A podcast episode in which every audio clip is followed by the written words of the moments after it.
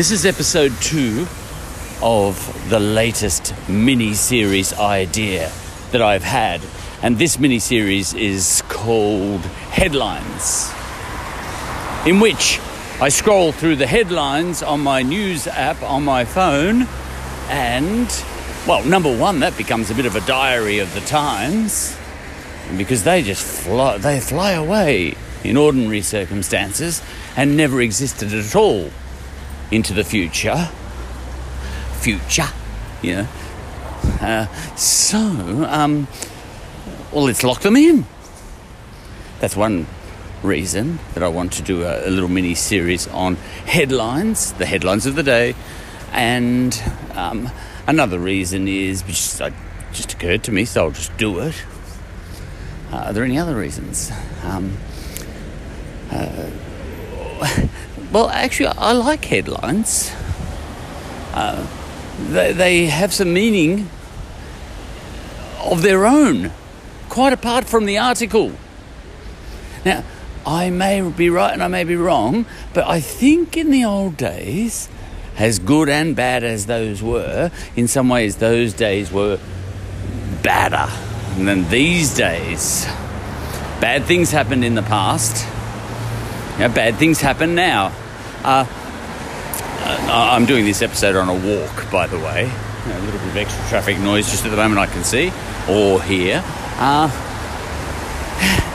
uh, headlines tell a story of their own, and and I think it's um, I think it's interesting to think about those stories as distinct from the stories underneath. Now, in the old days, I'm pretty sure that a headline pretty much summarized in a newspaper, for example, a headline summarized what that um, uh, what that article was all about.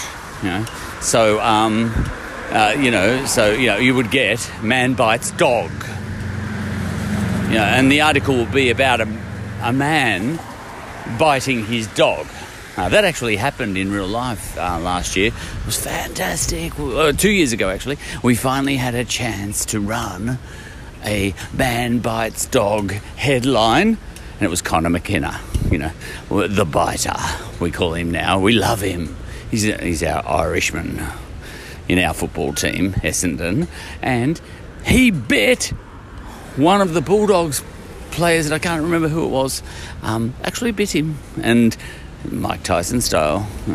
Don't think he took a piece of um, that dog's ear with him uh, or anything like that, uh, but the biter, Conor McKenna, he's in Ireland at the moment. He got homesick and he went back, but he has um, rung through and said he will be up and at 'em, ready for more biting. Uh, this year, yeah, for a moment we he, he got homesick on the off season and went back to Ireland and we were a bit worried because he's the fastest. I think he's the fastest runner on our team, along with Adam Saad. We need that drive out of the back line. Um, and uh, and and and the fact that he's a fast runner and he's famous for it, and that's his identity. Identity is huge with us. You know, with we humans, identity, it's his thing.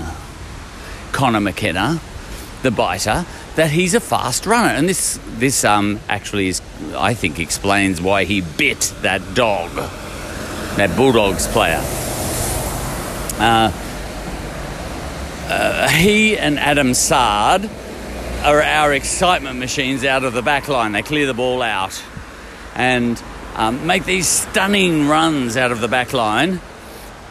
You know, two, three, four, five bounces and then pump it into the forward line. It's fantastic to watch. And on this particular day, he got run down. And he was on the burst as well, Conor McKenna. He was on the burst. And um, he got run down. And I think was on the halfback flank. And um, there's, a, there's a phrase that we Irish have. Yeah, I, I can be Irish when I want to be. Yeah, I'm English when I want to be too. Um, I'm a few things when I want to be. I'm often a dickhead.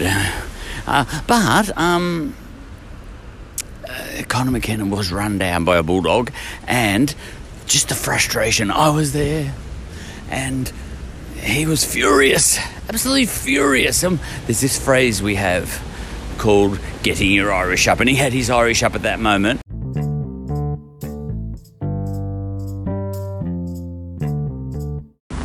I got interrupted then by an incoming phone call, as always, and, and that's never a bad thing, you know, because I was off on a tangent there. I was off on a digression there. So, you know, the interruptions pull me back. Now, I was talking about Conor McKenna. Uh, so, rewinding a little bit, uh, the main point was I was talking about a headline called Man Bites Dog. Okay, so you can have a, a headline yeah, in the old days, we would have run a headline, Man Bites Dog, and that would have pretty well described what just happened. You know, what, what were you going to read about in the article, you know? But nowadays, there's been a change, and often uh, the headline is not as good a match for the article, I think. And, and I think the online world uh, has, you know, the, the way people interact. I think there's competition, you know, because to um, attract people into your article. So you have to kind of, and it's called clickbait. So I need to explain that no more. Uh, and in the old days with a newspaper, all you had to entice someone to do was to buy the newspaper, and then they would casually, you know, flick through the, you know, woof, straight to the back page and read the sport. Aha, man bites dog, and there's Conor McKenna. And, you know, we're all having a good laugh except Bulldogs supporters, you know. But that's the way it was. You didn't have to um, write a headline in the old days to try and entice people to write, read the article. You do now. So uh, we ha- this has, I think, triggered a disconnect between the headlines and the articles that you read when you click into the headline. See, that's different. The headline used to be just on top of the article in a newspaper. Well, it still is if you're reading a newspaper, but not if you're online um, in your news app. Okay, so that's that. Um, clickbait. Now, I think this, um, yeah, you can complain about that, but I kind of like it. I like anything I find, you know. Even when the world gets bizarre, that's interesting. You know, when the world's being sensible, well, that's interesting, but when the world gets bizarre, that's interesting too. Everything's interesting, it's all part of the human experience. So, um, this little mini series, I think I'm making it up as I go along, is going to be about responding or considering the headlines without going into the articles. Well, not very often anyway, but if a headline is just too good, I might go into the article and have a peek and cheat. Um, okay, so what this um, mini series is going to be about, and um, I've refined it. A, I've refined its mission a little bit from the previous episode because this is the second episode of headlines. It's going to be. It's going to. Um, it's going to. It's going to be me asking myself, what is this headline?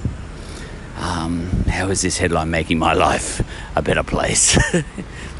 and it really doesn't matter what the article is. You know, sometimes you respond to, I, I bet you, you know, as I, as I said many times, I'm not on social media, but I bet you if you respond to a headline on um, in a media in a social media post, you know, people might say, well, if you li- if you read the entire article, you know, you would have a completely different understanding you know, read the article before you respond to the headline. Grumpy, grumpy, grumpy. You know what I mean? But no, I beg to, you know, I, I sort of think, no, no, no, no. The headline nowadays is a story in and of itself, and the article is a separate story. Look, they're related, but they don't have to be as closely related as before. What you're getting is two stories for the price of one. So I think there's something to be uh, said for um, uh, enjoying what the headline is telling you. Yeah. And also, and then if you want to go into the article and see what that's telling you as well. Two stories for the price of one. I don't think that's a bad thing. You know, because imagine a real event happen. You know, man bites dog. Uh, yeah, a man bit a dog. You know. Um, now, the um, if you went into the article, it would describe that.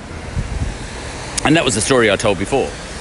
You know, Essendon player, you know, gets frustrated, um, sees himself as the fastest person in the AFL. He's on the burst. He's flying down the halfback flank. He's got these plans to um, run down the wing um, with uh, uh, 50,000 Essendon fans screaming their excitement, and he's just loving it. And then he gets run down, and the absolute frustration, you know, and he bites his opponent. You know, obviously a horrendous act. Yeah, but if you were there, you kind of understood it. Now, there's no excuse. And yet there is. I got it. You know, I was there. I was on the other side of the ground, but I saw it. Um, it's awful that he bit someone. I don't think he was in control of his senses at that point in time. He just. it's brilliant. Anyway, that's what the article would um, discuss. But the headline uh, might um, read something completely different. And so the article is describing what actually happened, you know, maybe with a few lies, because it's media. It's media, you know. So um, there's a little bit of imagination, a little bit of fact in there. Okay, when you read any article in the media, it's someone's interpretation of the facts. You know, whatever, whatever the facts were, you know, because look, most facts, the actual facts of what happened in the world are lost the instant the fact the, the thing has gone you know from then on after something has happened an event in the universe uh, after something has happened in the universe straight after that all you've got is people's inter, you know interpretations of what happened has happened and there's some famous examples of this you know um, they get 10 people, all totally ordinary people, um, all sensible people, and all that sort of thing. And they say, I want you to watch this. Um, yeah, and, and I, maybe they do this in police school or detective school. And. Uh, and they make a fake incident happen in front of them, you know, and a car comes screaming, screaming in, um, and you know, a bunch of fake robbers hop out, and they run into the uh, bank. You know, it's all a setup, you know, just for the exercise, and they run out again and um, firing fake guns and all this sort of thing, and then afterwards.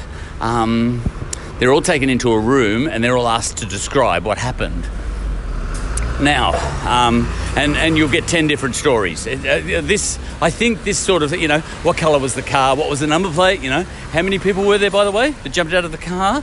Uh, height, you know, weight. Uh, what were they wearing? Hoodies? No hoodies? You know, what sort of guns? You know, how many had guns? You know, all this sort of stuff, and you get ten different stories. Now we know that that's what happens. You know, people are very we're very unreliable in reporting what happened. You know, when, when we come across an event, and um, we're very unreliable with our memories of, of occasions and events in our, our lives. Uh, almost immediately, it's it's a version, you know, an almost half imagination, half reality version of events. Uh, with the only danger being that a lot of people and myself included, I'm sure, often, we're absolutely certain that our memories are clear.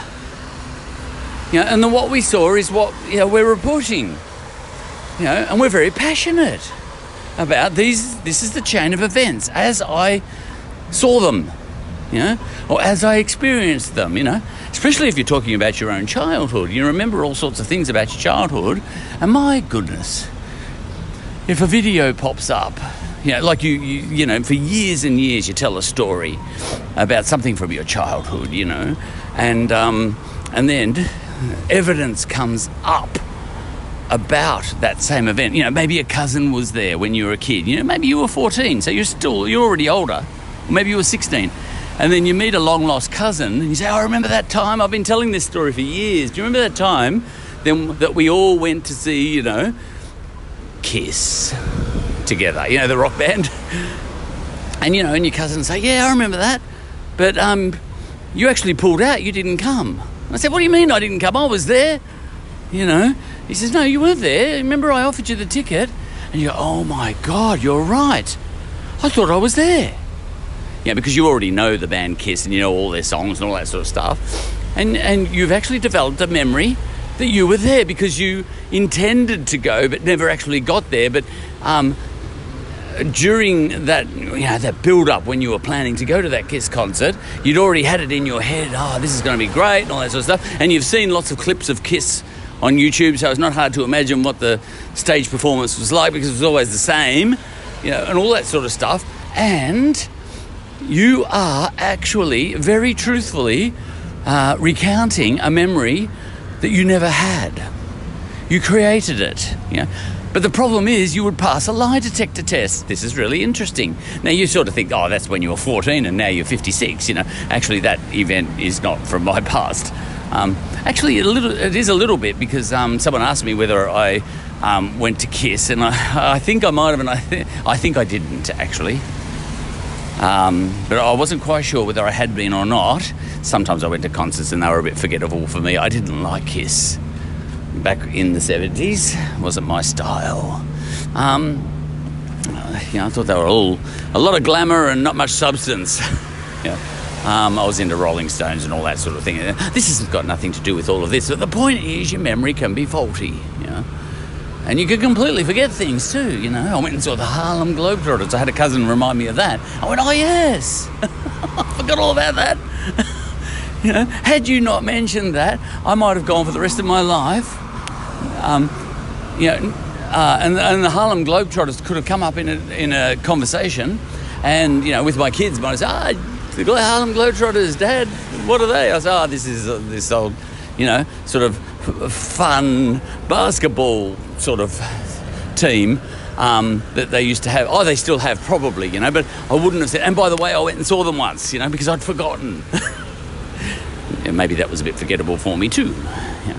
Uh, all right, so this is what happens, you know. So our memories are faulty, but we but we do tend to be quite certain of our memories, you know, of the clarity of our version of events in the world, and quite passionate about defending what we saw in life and what we experienced and all that sort of stuff, you know. We do that. Okay, so even the articles you read um, I, I, reckon, even if it's a qualified reporter, but reporters are trained, aren't they? To, um, you can train yourself um, to be a little bit more scientific. And, da- you know, the key to it is doubting your version of events. You know, so even if you're a reporter and you're an eyewitness as well, you know, or you're interviewing a whole lot of eyewitnesses, you make sure you you you um, interview a few more. Like you can imagine a BBC reporter, you know, uh, there's there's a whole lot of refugees at um, at the border of Turkey and Greece at the moment, you know, and they're interviewing. Uh, the BBC is interviewing refugees on the border now. Now these refugees are desperate to get across into Greece yeah, and then on to London, for example. Um, now, depending on who you are, there are some people who will be listening to such an interview, and whatever the refugee will say, they'll say, What a load of rubbish, he's just trying to get across the border. He's saying whatever will get himself across the border. And furthermore, I respect him for that because I would do the same thing. And you're an idiot if you're going to believe a word he's saying because only an idiot would tell the truth if one was a refugee. So if you think he's telling the truth, you think he's an idiot. You know, because only an idiot would tell the truth. You know, that sort of thing. So you can have, but then you get other people, you know, more compassionate people, and tears are welling in their eyes, even as they're listening to this bloke. Now, now, now we're talking the audience here. Even as they're listening to this bloke, and he's telling um, the trials and tribulations of his experience as a refugee, getting to that border, and now he just wants to get through this gate. Please, you know, I've come so far.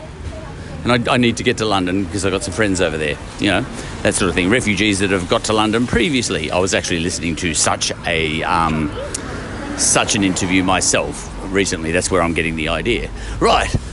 So, um, so yeah, there's two audience members. One person is believing every word that refugee is saying, and another person is believing none of it. But the BBC reporter, uh-huh, what's that person believing? Well, nothing. That that person You can be a good journalist. That person is just saying, You tell me your story. It's up to the audience to believe you or not. I'm not here. I'm not here on a fact finding mission. You know, that's what the, a good journalist would say. I'm not here to believe you or disbelieve you. You just tell me your story. And if it was an investigative journalist, as distinct from, you know, just I just want this, this refugee story because, you know, because that, that is an aspect of journalism. Listen, I'm going to interview one person. I'm not going to cross check or you know the the uh, veracity of what he's saying, whether it's a lie or, or because I am not here. The journalist might say, I haven't. I'm not. You know, I never. I'm not here to uncover the truth. Here, I'm here to uncover what this bloke is saying the truth, which is a very different thing, but it's still valid. What that bloke is saying is the truth, is a story in and of itself. Um, even if it's a completely fictitious um, story, and, and it could well be true, you know, there's no way to know. It could well be true. Yeah, because the bloke would pass it, uh, quite possibly pass a lie detector test either way. Now, what that bloke is saying, there's, there's what happened actually. Well, the, the reporter has got no way of knowing that, nor has the um, audience. And in some cases, even the person who is recounting his experience is getting it wrong anyway, partly involuntarily. You know, sometimes we build up stories in our heads about what our experiences have been, and sometimes we exaggerate them in our own heads, and so on and so forth, you know. Okay, so the actual facts of that bloke's experiences in getting to that fence are lost in whole or part. Um, and they're definitely not known to the reporter and they're you know, definitely not known to the audience, although people will have very strong opinions. What are they reacting to if they're not reacting to actually what happened to that guy? They're reacting to um, a refugee who might have had, you know, you kind of know that there would be a refugee somewhere along that wall, that uh, wire fence, that has had that experience that this bloke is saying. It might be that bloke himself, it might be another bloke, you know. So you're reacting to the. T- the, t- the type of trial and tribulation that um, a, a, refugee might have. You know? So that's what you're reacting against.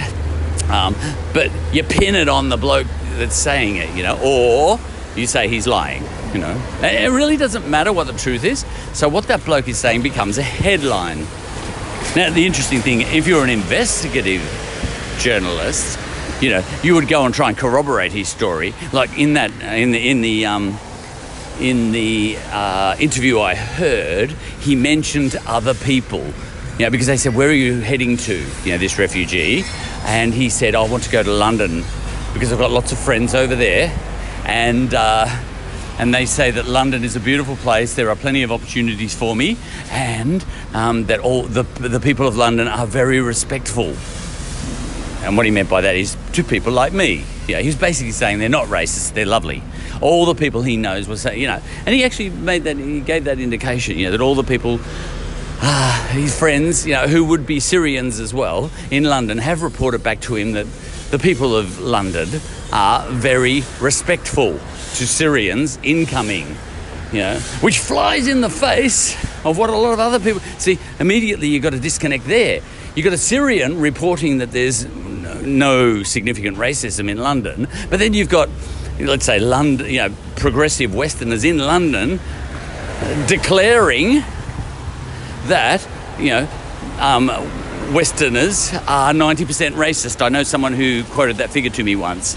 So you've got to disconnect there anyway. The investigative journalist would start putting all this together and say, all right, and go to a progressive, for example, and say, do you think 90% of um, Londoners are racist towards you know, Syrian refugees, for example. And, you know, that let's just, there would be a progressive out there that would say yes. In fact, it might even be 95%, you know. This is not a very accepting uh, community. Uh, you know, England, London. It's not very nice to be a refugee in London. And then you say, right, we've got this refugee on the border. He's giving us a story. Is he telling the truth? Of course he is. You should not doubt refugees. And you say, all right, that refugee is saying that by and large, and to a very large extent, you know, because all his friends are saying so, all his Syrian friends are saying that London is a very respectful place for Syrian refugees. So, you know, take your pick. You know, you can't have, you know, you, you, you, you can't have it both ways. Um, you just you just gave me two conflicting ideas on whether Londoners or with two conflicting ideas with respect to refugees. Either he's telling a lie, yeah, or yeah, put it the other way. Either he's telling the truth, and Londoners are respectful, or uh, Londoners are disrespectful, and he's telling a lie. And then, you know, the progressive might say, well, you know, you can understand that because um, he needs, you know, he's a refugee, and if he doesn't say those sorts of things, um, then he won't get through because we're so horrible. Aha, you say, but that's not what you said before. You know, so you can get into all of that, and the investigative journalist, well, that will be the deductive, the deductive journalist. The investigator would, would, would get into that, you know, and catch them out. You know, it's almost like a cross examination, really, isn't it? But then the, you know, but you'd start to piece together the story, but you would just leave it. You know, the BBC reported the other day just left it. But you could go a step further, you know, and start deducing and, and, and finding out whether he's telling a lie. Now, the investi- the, there are investigative journalists, um, and those guys, um, you know, they would go to Syria. They can do that. The BBC, they're amazing, and and start interviewing, you know, all his, the rest of his family that he left at home, and saying, um, "We've just been talking to your, you know, brother." your son, whatever. Um, tell us about his experiences, um, but don't let them hear what he said, and just hear what you know, and interview them. Tell tell us about his childhood. Oh, he had a nice childhood, went to a nice school, you know, we always had a bit of money, um, we had a bit of cash, um, so he flew out of Syrian on a commercial airliner and uh, went to Turkey. And he actually owns a house over there and he's got a wife and kids and all that sort of stuff. And then the investigative journalist said, That's very funny because he said he was alone and that he had walked across a desert to get to Turkey um, and had. Um, and you know, and all these other things, you know, that he had been stopped by bandits, and uh, all his money had been stolen from him, and you know, and all sorts of other terrible things. He basically had been an, on an odyssey. You know, that could, you know, you can get that sort of disconnect. And then the investigative journalist might say, all right, now I'm going to go um, to London and interview all his friends that he mentioned. Hello, um, and, and don't tell them either what he said that they said, you know. That's what an investigative journalist would do. Now, what actually does happen is that refugee gets knocked back at the border of Greece and Turkey, goes back to you know, Ankara, catches a plane, um, and you know flies to London. You know he finds a way to do that, and um, and he's on the plane, and he tells the same story to some very compassionate person on the plane, a Westerner, because there are beautiful Westerners, you know, but gullible, you know, naive. Now, now I'm not saying this guy isn't is such a person this guy could have been on an odyssey yeah, every bit as trialish and tribulationish as um, you know what's his name who went on that odyssey back in uh, yeah, my mind's a blank yeah. um, uh, so uh, yeah back in ancient Greek times oh, come on Damien I mean Charlie uh, right now um, so, look, he could. You know, it could be all real. It could be all true. You could go back to his village and it could all be true. It could be totally corroborated right there. And you go, oh my goodness, that guy is the real deal. He's the genuine article. Get him through the gate right now. And you could go in, into London, interview all his friends, and all that's true without a word of a lie, too, which would be a bit of a problem. You know, because then you'd have to go to that progressive again and say, listen, your assessment that you know, 95% of you know, what you call white people in London are racist turns out to be not true. What do you mean it's not true? Of course it's true, because I say it's true, you know. I say, no, no, no, we've just interviewed about 35 Syrians, and they all say it's wonderful. So how about I get you in a room with those guys? Oh, I'm not so sure about it. I've never met a Syrian. Yeah, maybe they're telling lies, all those Syrians, says the progressive, because I need to believe um, that I'm a, we're racists, you know. I need to believe that because bad things have happened in the past, and I can't have that um, having been anything to do with me. I need to distance myself from that. You know, so I need everyone else I know to be racist so that I know I'm not. You know, blah blah blah. You know, I'm, I'm just having a bit of fun with all that idea now. Now, but the point is, you know, that refugee ah, could have been telling a tall tale, of course, as well, and he could be on an aeroplane, and he tells his story to a, a lovely lady. Let's say, I just you know, um, who soon enough, 20 minutes into the flight, is bursting into tears at what this bloke has gone through. And he hasn't been through anything, you know. Well, most likely, if you come from Syria, has have been through something, but he hasn't been through in this scenario uh, what he says he's been through. And she says, um, I'm jumping on my aeroplane's Wi Fi now and I'm transferring you a $1,000. And he says, A thousand blessings upon you. This will make a difference to my life, you know and um, and it gets deposited into his bank, you know, and sits in there very nicely as an extra thousand dollars on top of the two hundred thousand dollars he's already got, and she only had two thousand dollars in the first place anyway. you can get that sort of situation too. But the whole point of the thing, you know, what I'm talking about here is not a judgment one way or another on refugees or anything else, or progressives or conservatives or anything, is, is that the actual facts in relation to a matter can be very lost. Uh, but journalists can be trained uh, and can train themselves, and individuals like myself or yourself can train themselves um, to doubt what they actually think. You know, when they hear anything, you know, you can have this kind of ethos of doubt. You know, um, not it doesn't have to be cynicism you know, like, but, you know, uh, I, I, get, you know, um, you know, two tribes. uh, the, who are they in Romeo? Your Capulets and the Montagues, you know, and you meet someone from the Montagues, uh, Romeo and Juliet and all that, and they tell you their version of events, you know, on the feud, the feud between the Montagues and the Capulets, and who are the good guys and who are the bad guys, you know. And then you meet someone from the Capulets, and he, that person gives you his version, and all that sort of stuff, you know, and they're two different versions. Who should you believe? You know, all that sort of stuff. Well, you can actually develop.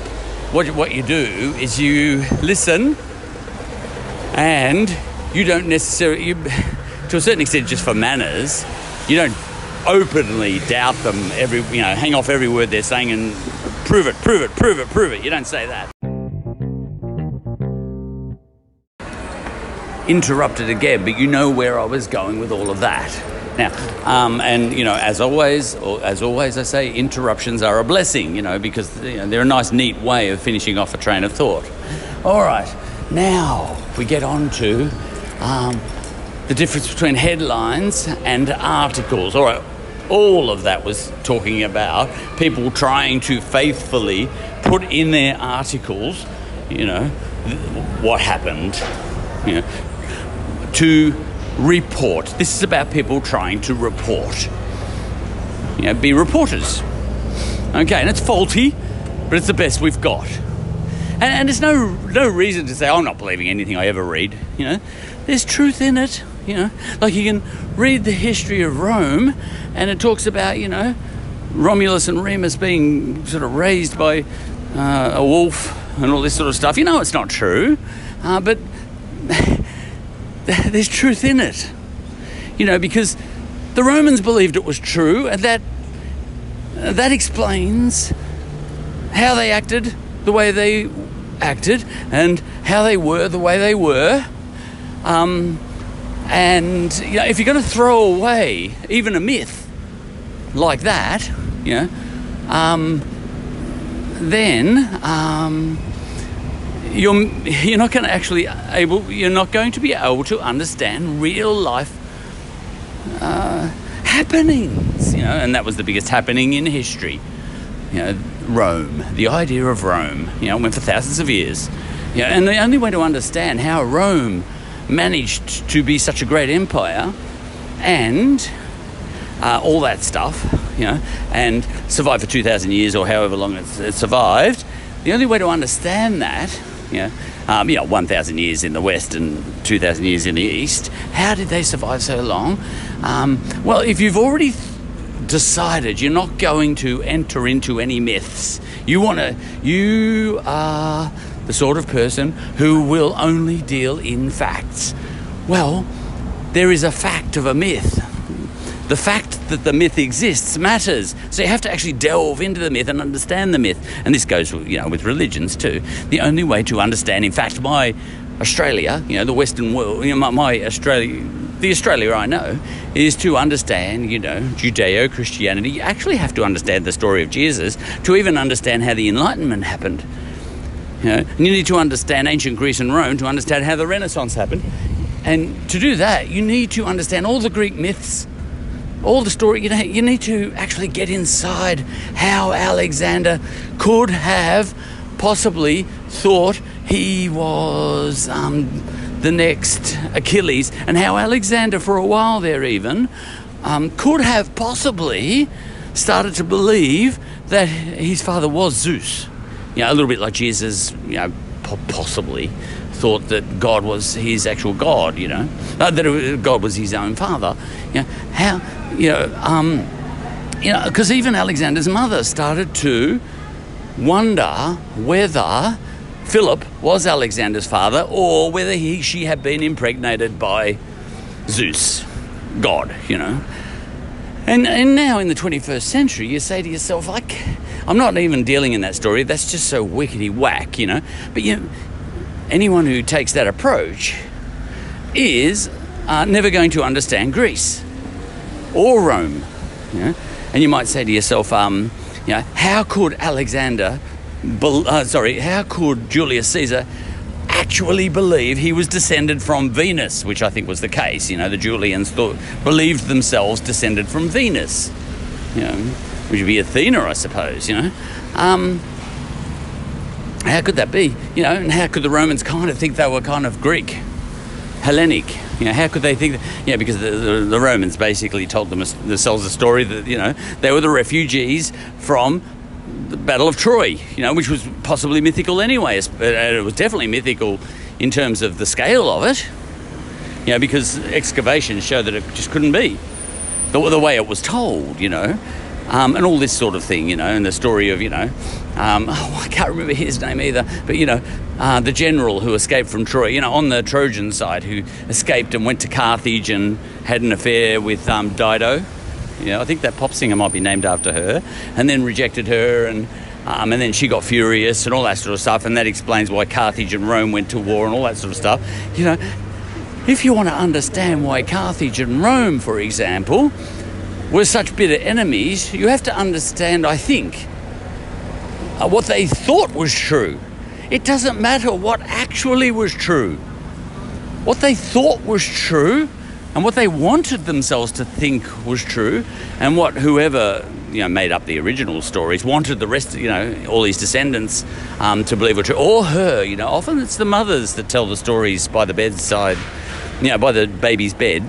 You know, often you think, you know, what's going on here? You know, how do, how do these myths develop? Often I think, you know, mothers have a lot to do with it back in the ancient world. You know, Alexander's mother, it was her that was sitting by his cot every night filling his head with ideas that he was a god and you know that he was descended you know, that he was the next Achilles whatever she was telling him most historians think that she had a far greater influence on creating the man the myth the legend that was Alexander than um, than his well, his father Philip did. In fact, she even filled his head with ideas that Philip might not even be his father. Can you handle all these myths? Can you handle the, the idea that, you know, um, can you get into the story of Jesus? For similar reasons. In depth, for years, study Jesus. You know, and I think, and I studied, I've studied Jesus for years. You know, I think he's very, very important to study everything about Jesus. I get right into that um, because um, that explains how we think today. It, it, it, helped create the Western world. You know, ancient Greek mythology and everything, every other mythology too, you know, that's gone into the mix to create the Western world and, in fact, the entire world today. You have to get into all the myths of, you know, ancient Egypt, ancient Babylon, everything goes into the mix, you know. Um, ancient China now, you know, everything, you know, all goes into the mix and the myths matter. Now, I got way, you know, I went big picture there, but I want to zoom it. You know, I want to go flying back to my small picture, which is just the plain old headline on, uh, you know, a news feed on my news app. And I think there's an analogy there. Um, the headlines themselves these days tell a story, and it's often clickbait or a myth, or it's just they have to entice you into the article. In the old days, the article um, was just there. They didn't have to do that, you know, so they could just make the headline a summary of what the article was about. But these days, the headline is thinking about who you are you know, as a reader and what's going to make you click on that headline. So it's telling a story in and of itself. So I think the headlines in and of themselves become interesting in the same way it sounds crazy, but you know, this, a study of Jesus becomes important. Uh, oh, I think important. You know, and a study of Greek mythology becomes important, and all that stuff. You know, all important. The head, headlines we, you know, they're often lies. But that's not a reason to just not consider them, because even if you think it's a lie and you go, "What a load of bull dust," and scroll right past it and refuse to even sort of process it in your head to understand your fellow man, um, it's important to sort of think about that headline and say, now, what's my fellow man making of that? And are they buying into it? Well, of course they are, because the people writing the headline knows it, the marketplace, you know, and they know there are people like you that are going to just say it's bull dust, but they know there's a million other people that are going to react to that headline. So I think even someone like you, sensible you, should consider you don't have to. In fact, I'm talking about myself. I think I should consider headlines in and of themselves, regardless of what the article is underneath those headlines, and say to myself, what's this headline writer, which might be an editor, and most likely not, an, might be an editor, and not even the article writer, him or herself. You know, whoever's writing the headlines might be a completely different person, and he's telling a story, him or herself, or itself, you know. So you've got one person writing the article, and you might have another person writing the headline who is telling a different story. And maybe they're playing on, you know, race, you know, the fact that your biases, you know, your biases, or, you know, what's going to get people upset and all that sort of stuff. And they just word that headline in such a way, you know, you know, they might say gangs roaming the streets of, you know, some suburb, Dandenong or something. Now, the gangs they're talking about might be the mafia, you know, or it might be a gang of geese. Do they call geese gangs? There's a gang of something. They're a gaggle, aren't they, the geese? Um, are there any animals that are that are collectively a gang? Uh, it's a murder of crows. I always like that one. Right, a gang of somethings. A gang of pangolins. All right. Um, and uh, so what you have to do is you sort of say, all right, I'm going to read that headline. Um, and it might be that man bites dog thing. The article might be man bites dog, you know. And but the the headline saying a dog ran onto a football field today. What happened next? You will not believe. Right now, that's a completely different story, you know, than you know Conor McKenna gets furious that he's run down by a bulldog, a Footscray player, a Western Bulldogs player, and uh, um, and loses his head for a moment and then bites the bloke.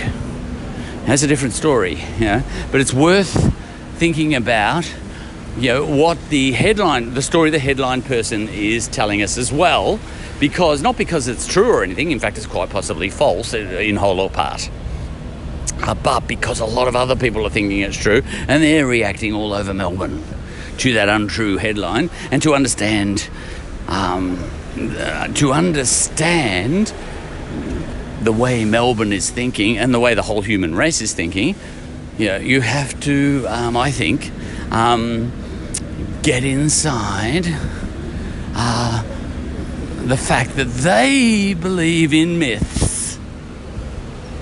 And I think we believe in myths in the modern age every bit as uh, readily as we believed in myths in the ancient times.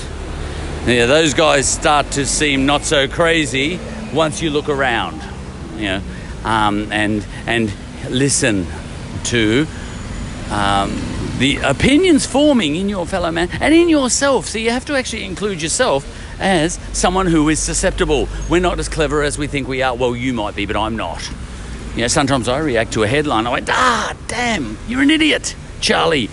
Again, you react to a headline. You know it's a, you know it's fake. Donald Trump's right. He is right on that, I think. Um, okay, so you know, headlines are very interesting.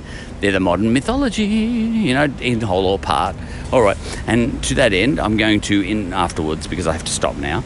Um, I'm going to go through today's headlines and see what, and just try and see what stories they're telling me and um, keep it in the back of my mind that whatever stories those headlines are telling me, there are a lot of people in Melbourne and Australia and the world who aren't going any further aren't going any further than the headlines. Uh, and and to that person that says hey before you respond to react to a headline read the article. And before i you know i'm going to disagree with that person i'm going to say no because you know, if there are a million people reading that headline and they are re- reacting to the headline and not going into the article then it would be counterproductive for me to read the article. It's not about what the truth is. It's what a, it's what it's about what people think the truth is. Often, often it's about what people think the truth is. You know, and, and then you get these stick in the muds who say, "No, it's you've got to get to the bottom of the facts." I said, "No, no, the facts aren't aren't uh, illuminating." You know, the facts are not telling me anything about the way the world is going. It's the myths that explain the reality of the world. The facts don't explain the reality of what I observe in the world, the way the world is going. Yeah, the facts in the ancient world don't explain how Greece became Greece and Rome became Rome. You know, and for that matter, every other country became every other country. You know, like Alexander, if he was being what you would call in 21st century terms rational, wouldn't would have wouldn't have become Alexander the Great. He would have become Alexander the Careful and wouldn't have tried half the things he tried and succeeded at. You know, um, uh, most of the things he tried were suicidal he went for it anyway. Look, he probably got lucky. One stray arrow in all those campaigns and he was dead. You know, but he missed all the arrows. Someone, you know, there would have been 500 Alexander the Greats in history, but he's the one that didn't get hit by an arrow, you know, and that's something to consider as well. You know, what makes you great? Well, you have to be amazing, like Alexander was. You know, he had every possible advantage, born with everything, and uh, just an amazing person all round. Um, but you also have to be lucky, you know, to be great. All right, now, um, and and and and I think this is why it's a good idea, and I, this is why I think headlines are fantastic, are fascinating. You know, because I want to understand the world. Well, I better understand the myths. And the best myths I know getting around in the 21st century are headlines on my news feed. And without further ado, I'm going to just later scan a few for fun, and maybe I'll just have one short single word reaction to most of them. You know, and that reaction might be, ha, what a joke. You know, I may say no more than that. But there might be the occasional headline where I say, that headline there, regardless of what the article is underneath, tells me a very big story. Yeah. And, and then if I come across the person who wrote the article underneath and said, "Hey, no, no, no, you you you need to read the article to fully understand what I was getting at." I don't care what you're getting at. You know, because too few too few people actually read the article. You know, you wasted your time to a certain extent because you know maybe 80% of people read the headline and nothing more. You know, so the headline matters. That the editor's story in the headline mattered more in the end than the more factual article you wrote. Sorry about that. Know. Right, let's get on to it. Eh, as I say, later after work.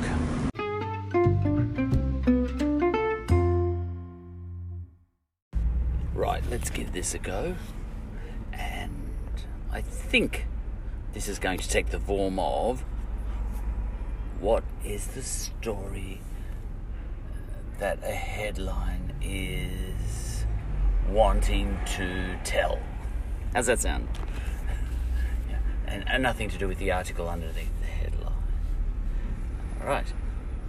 So um, today's Epping Boys High School. Now this becomes a bit of a diary of the times too. Epping, Epping, Epping, Epping Boys High School ordered to close after student tests positive coronavirus. All right, so we just mark that down as the first school to close due to coronavirus. Maybe they'll all be closed down soon, like in Italy. Next. Yeah, that's just straight factual, isn't it? Uh, New South Wales government could sell remaining stake in West Connex to pay for infrastructure infrastructure project blah blah that no idea what that even means. Next one. Women's T20 World Cup. Australia into final after beating South Africa. That one I know about. Um, and uh, it was a. Uh, if you. Yesterday, you know, because I was keeping an eye on that game all the way through. I'm interested in women's cricket. I love it.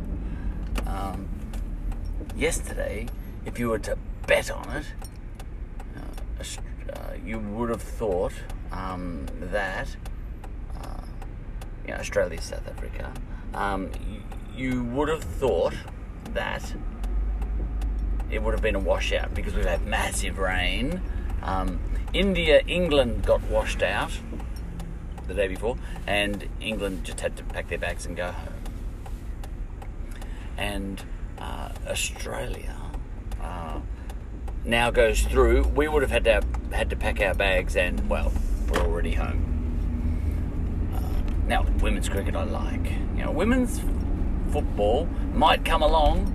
Uh, my brother says um, just gotta, you just have to give women's football time uh, because the young ones who are playing, like his daughters played footy, um, my daughter played with them for one year.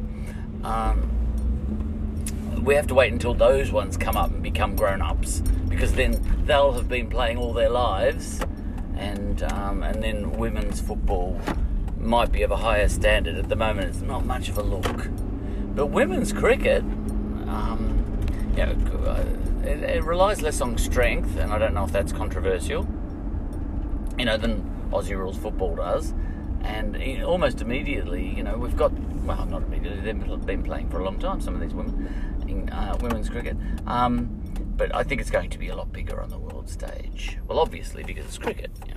All right, now that's that. Next one. Yeah, I'm just I'm just getting used to this game.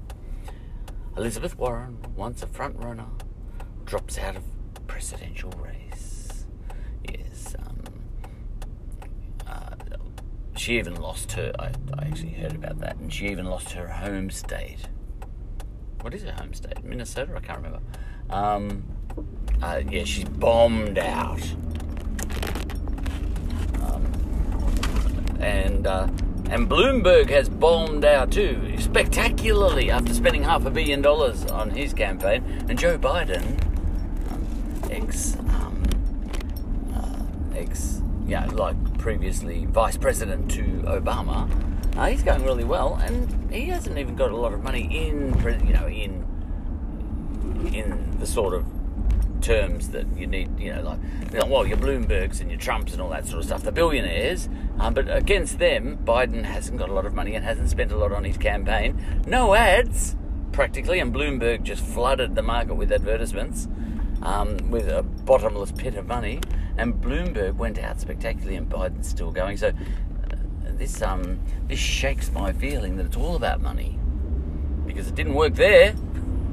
All the money, uh, but Elizabeth Warren, um, she's fairly, I think she's fairly left wing, uh, like Sanders, and I think, and I may be wrong, Joe Biden is more centre, uh, and Bloomberg more centre, yeah, for, I would say for sure. Uh, and uh, but Elizabeth Warren had to go. Um, I, I, I, think Donald Trump can make mincemeat of certain types of candidates, and whether it's right or wrong, um, the sorts of candidates that he can just chew up and spit out are women. I, I don't think you know women have much of a chance against Donald Trump because he's a bully against women. And I don't know what you're going to do about that, feminists. I don't know, you know. Um, you can put a woman up against him, but he's just going to destroy her. He um, he really um, he knows how to attack women. Uh, Nancy Pelosi, Hillary Clinton. He knows how to uh, abuse them. He manages to abuse everybody somehow and get away with it. You know, there was one the other day. I, um, I was passing uh, my mother-in-law. Interestingly, with Donald Trump, um, there are women who love him. You know, the way he is. But you know, we'll get. Yeah, that's another story. Um, and I think someone had accused him of calling someone stupid. Someone he, sh- you know, that he shouldn't have called stupid. I think he called them stupid. And he manages to call people stupid even when he's denying calling them stupid. He manages to say two different things in the same sentence somehow, with the same words. Um, so with that one, he said, I never called him stupid. I had a lot of material, don't get me wrong, I had a lot of material, but I didn't call him stupid. he just called him stupid there. I don't know. Look, he's a bad person, but the point is, um, it's uh, American institutions aren't strong enough to um, do anything about a single person rising up and seemingly taking control um, the entire joint. You know, a little bit like Julius Caesar did once.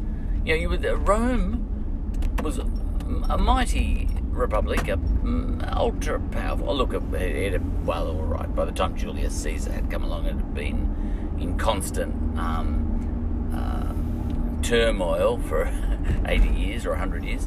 Uh, 100, 100 years. But uh, the point is, the institutions of the old Republic of Rome couldn't handle a single man rising up and just grabbing the whole thing. Know, um, and um, bending the whole place towards his will. Know, and um, and eventually the Senate tried to stab him. Yeah, and recently there was a Senate, you know, and they tried, and the Democrats tried to impeach Donald Trump, you know, something similar, you know, which is the modern version of, you know, the Senate all surround, the senators all surrounding Julius Caesar and stabbing him to death.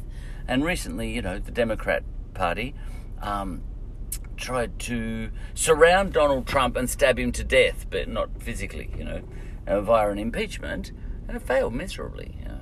And uh, and throughout that, you know, Nancy Pelosi, the Speaker of the House, was at the forefront of the campaign to impeach Donald Trump, and he chewed her up and spat her out and made her look ridiculous. He has a way of doing that with women, and I think socialists are also mincemeat for Donald Trump. He can just spit them out too. So I don't think you know, it might not be a good idea to put any socialist against him, even if it's the right thing to do in your mind. You know, not in my mind. I don't have any politics, you know, um, for the purposes of this podcast. Uh, so, you know, I'm not anti-Trump and I'm not for Trump in this podcast. Um, you know, a lot of people would be doing something like this, going through the news headlines and um, be trying to push what they think is the right thing. You know, like reacting to the headlines, but I'm actually just trying to sort of discuss what the headlines are trying to say and maybe just tell you a few anecdotes of stuff I hear. Um, so I think in the end, look, I guess, it seems sensible just to put Joe Biden up against Donald Trump. I'll say no more about that. Okay, um, next one. Kim Jong Un sends get well wishes to South Korea. Okay, that's nice. Um, because South Korea is having a lot of trouble with coronavirus at the moment. We probably will soon as well. And maybe New Zealand will send us a get well card. Um, next. The world's reaction to the Wuhan coronavirus, oh, we're calling it the Wuhan coronavirus, well, that's fair enough, is disproportionate to the threat. That'd be a boring read. Okay. Um, to me. Prince Harry and Meghan begin farewell royal events. Now, um, ah, not too boring. Next, today, which is a TV show, slammed for vile Meghan segment. Well, that's irrelevant to me because I don't watch TV. Um, next one. There's always going to be so. Yeah, you're always going to get a headline like that. That's one of those guaranteed headlines. You're always. Yeah, someone's going to say something offensive, you know, because we've got a lot of people in Australia. um, it's like, um, uh, you could be in a, a yeah, you could have a, um, you could have someone who has been who's done something wrong Yeah. and um, actually done something wrong right i'm just thinking of this aloud on this one this is the way social media works too um, you can no matter what let's say you've done something wrong i don't know what you know you've been inappropriate somehow on in in the public domain. You know, you're a politician or something, you've done something wrong, or you're an activist or whatever, you know, left wing, right wing, I don't care. Um, but you've said something offensive, you've done something wrong, whatever. Um, now, you you are able to counterattack every single time. You don't have to take responsibility. And there's a little trick and a method to it. And it goes like this. Um, uh, let's say you've um, offended a whole section of the community somehow, you know, and you're a left winger or a right winger. Right, you're on social media. Now, the minute you offend anybody in the community, what they call trolls will start saying the worst things about you. Yeah, because there's always some of them. Know, we're on a bell curve, so that's an absolute guarantee. It's not representative necessarily of society. But you know the bell curve. You know you're going to have some people saying, "Listen, I, I you know, you've said something offensive about. I don't know. All right, you've said something uh, offensive about Indigenous people. Let's say, you know. All right. Now, what's going to happen is a lot of people are going to say nothing. A lot of people aren't even on social media, right? But even the ones who are on social media, only a very small percentage of those are commenting, you know, online Okay, and of those, well, you know, most will have moderate. Well, maybe you know. Anyway, all I'm getting at is way over to the left of the bell curve. Some people will be over to the right and saying, "I support you ferociously." Yeah. In everything you've said, I think it's outrageous that people have been offended. You are absolutely within your rights to say what you said about it, Aboriginal people. You know, what is this world coming to? You know what I mean? And um, and but over on the left, you're going to have you know that a percentage of people who are just going to go to town and uh, abuse you, abuse your family, you know, abuse the size of your nose, the color of your hair, everything, and you know, are going to say the most horrible things about you. Now you have done an offensive thing. You know, in this case, it's some conservative or something that's been offensive to Indigenous people, let's say. Right, you have done the wrong thing. But because you attracted those trolls, and there's always some of those, it's impossible for them to not, it's impossible for there to not be those trolls. Well, there's your get out of jail card every time.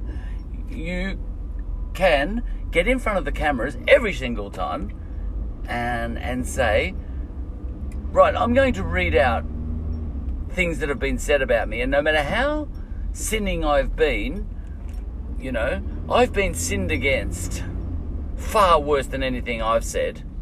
Know, you can actually take that tack. Know. Um, and it's a strange thing. You you can divert attention away from your infraction, no matter what it is, every time. Excuse me. Um, that's an interesting sort of thing, isn't it? Maybe. All right. So that's that. Next one. Um, you know, that that that relates, I think, to today slammed for vile Meghan segment. Well, also um, shows like you know, TV shows like that and radio shows and all that, they always have. The, they're trying to uh, be a bit controversial, are they not? You know, um, football shows like that.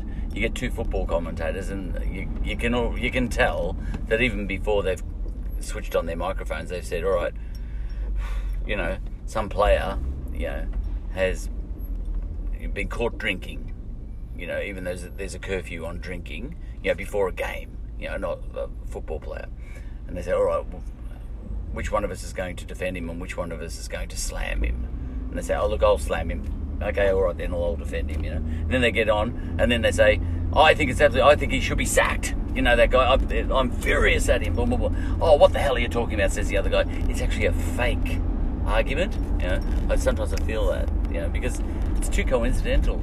Too often, there's two commentators, and one's way over there to the left, and one's way over there to the right, and um, and the ratings are going through the roof, and I'm sitting there thinking, yeah, all right, it's a show.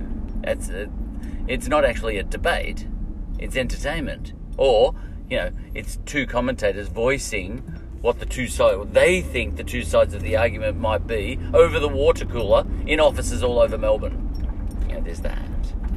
Um, and so, what was the segment there? Today slammed for vile Meghan statement. Now, one other thing that's funny about Meghan, uh, the Duchess of Dagenham or wherever she's from, um, is um, every now and again I'm reminded she's black. I keep forgetting, you know. And if I do have a negative thought about her, I've done quite a few episodes about Harry and Meghan.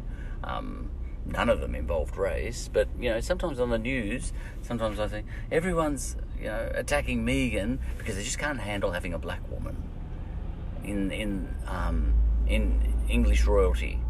I go, oh yeah, I, for, I keep forgetting she's black. and it's genuine, you know. Now, a person, you know, a person might listen to my episodes if I had criticised her, and I think I've criticised her from time to time, and I think I've supported. No, I think I've supported her. You go back and listen. I think pretty much I've um, supported her, uh, and think I, I think she's doing a great job. And I think I was smashing Harry at one stage, you know. But, um, but, uh, you know, someone could be listening to my episode and say, "Oh, see, you just can't handle it," you know um, having an African American woman in the royal family. And I said, oh yeah. And they say, see, you're being racist. And I said, oh, well, actually, I wasn't because I forgot. Yet again, it takes you to remember me. Right there, that's a few angles on Meghan that I, just, I am, I, that just stream of consciousness style, yeah, jumped into my head. Right, next one. Man proposes marriage on stage in front of Duke and Duchess of Sussex. All right. That's lovely. Facebook removes deceptive Trump census ads. Now, this is not about Trump or and not against Trump, not for Trump, not anything Trump. But what's going on there? That's a tricky. See, it's a tricky tightrope that um, organisations like Facebook have to walk, isn't it? This would definitely be well debated in other podcasts, so I won't debate it. But um, it's a, it's a, that's a tricky one. How far does a, an organisation like Facebook go in um, censoring someone like Donald Trump? Yeah, and you might say, well, I hate Donald Trump, so they can go yeah, they can censor him as much as they like. And then um, you might uh, love Donald Trump and say this is an absolute outrage. If you're going to censor him, you know, censor Joe Biden as well on everything he says, because every politician's got an element of lies. You know, and then the Trump anti-Trump brigade will say, well, not as many as Trump. Trump, not as much as Trump lies. And um, and then the Trump supporter might say, what you're going to put a percentage on it, you know. Um, lies is lies, you know what I mean? Uh, maybe he's just more open about it, you know, and, and so on and so forth. Look, I'm just saying, I, I bet you, I'll bet you that that is well covered in other podcasts. The um, the tight yeah, the, the the difficult job it is where to draw the line on censoring I bet you that's well covered. Next one. Um, negligible, never Bernie, Sanders, and the Democrats are birds of a feather. All right, now that sounds like now that that's under a heading called U.S. politics, and I would say that's just a Republican article that's going to smash Democrats. Okay, now so yeah, in the media, you've you uh, well in Australia we don't have any media, I think, which is um, uh, unbiased. You know, we've got left wing papers and right wing papers, so um, we don't. I don't think we have any media outlets that are um, are trying to be what I'm trying to be in this podcast. You know, just not caring. You know, uh, well, not not caring, but not actually, you know, keeping their own politics to themselves. You know, I keep my own politics to myself, and I hope that you can't tell whether I'm left or right as you read, listen to this podcast. Now, the funny thing about that actually is if I did achieve a um, a perfect level of detachment, political detachment, if one achieves perfect detachment and you're not being left or right, I'll make this my last uh, item in, in this episode. If you achieve perfect detachment in terms of um, your political leanings, you know, and you're not left or right, you know, and you just read the political wins and you chat about those. You know, and you say, oh, Donald Trump said something there. I reckon that's a great big fat lie. You know, and Donald Trump said this other thing over here. Yeah, all right, that's got validity. You know, and then you say, and Joe Biden, he just said that, and that's a great big fat lie.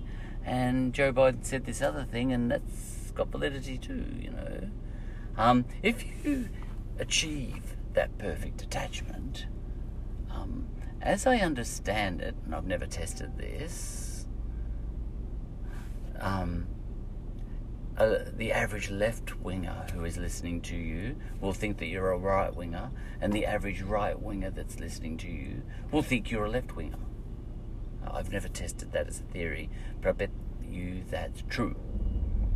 Uh, and I is that, is that called conservatism bias? Yeah, it, it's um, in psychology. Um, it's I think it's uh, that analogy would be when, you know, let's say my brother in law, who's Collingwood, and I, well, I'm Essendon, uh, go to the football. And the free kicks are dead even, but we neither of us has been counting. You know, we've just been watching the game. We haven't been watching the scoreboard. We haven't been watching who's getting the most free kicks, you know. At the end of the game, he'll be certain, perhaps, Collingwood got a raw deal on the free kicks, and I'll be certain that Essendon got a raw deal on the free kicks. You know, I think it works like that. And um, and then what happens is um, someone comes up to you and says, "Actually, guess what?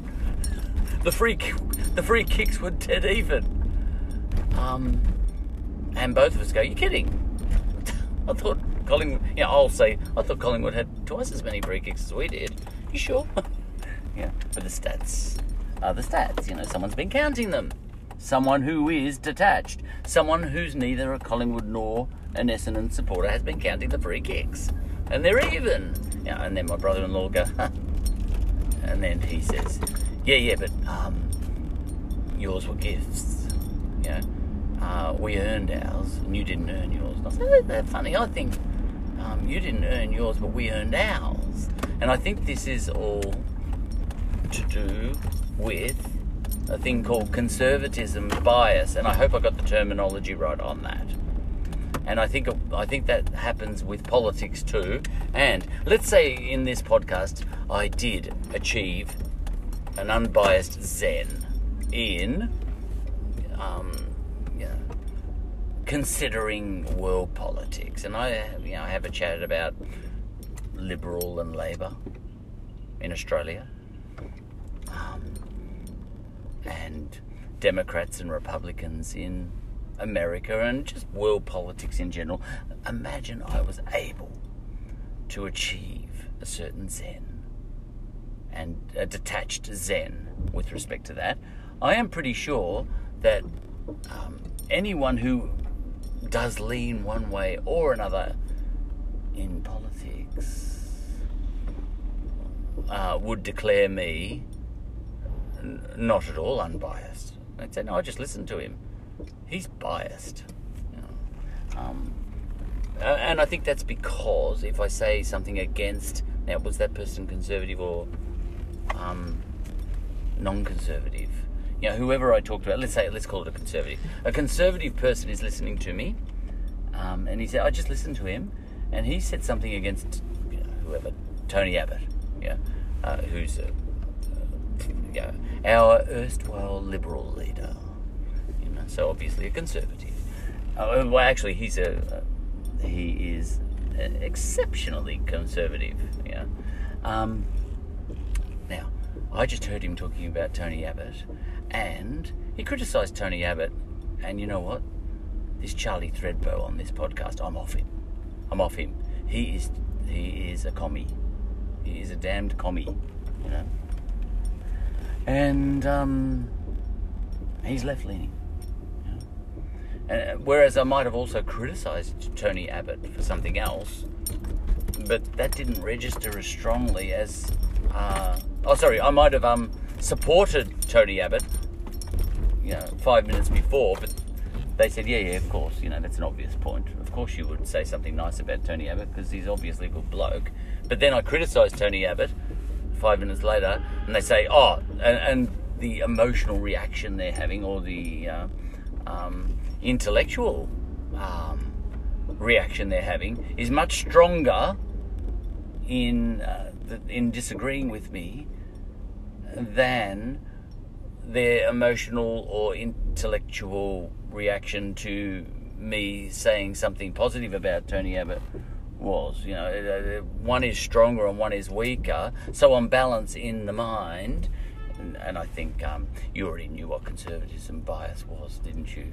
So I've over-explained it.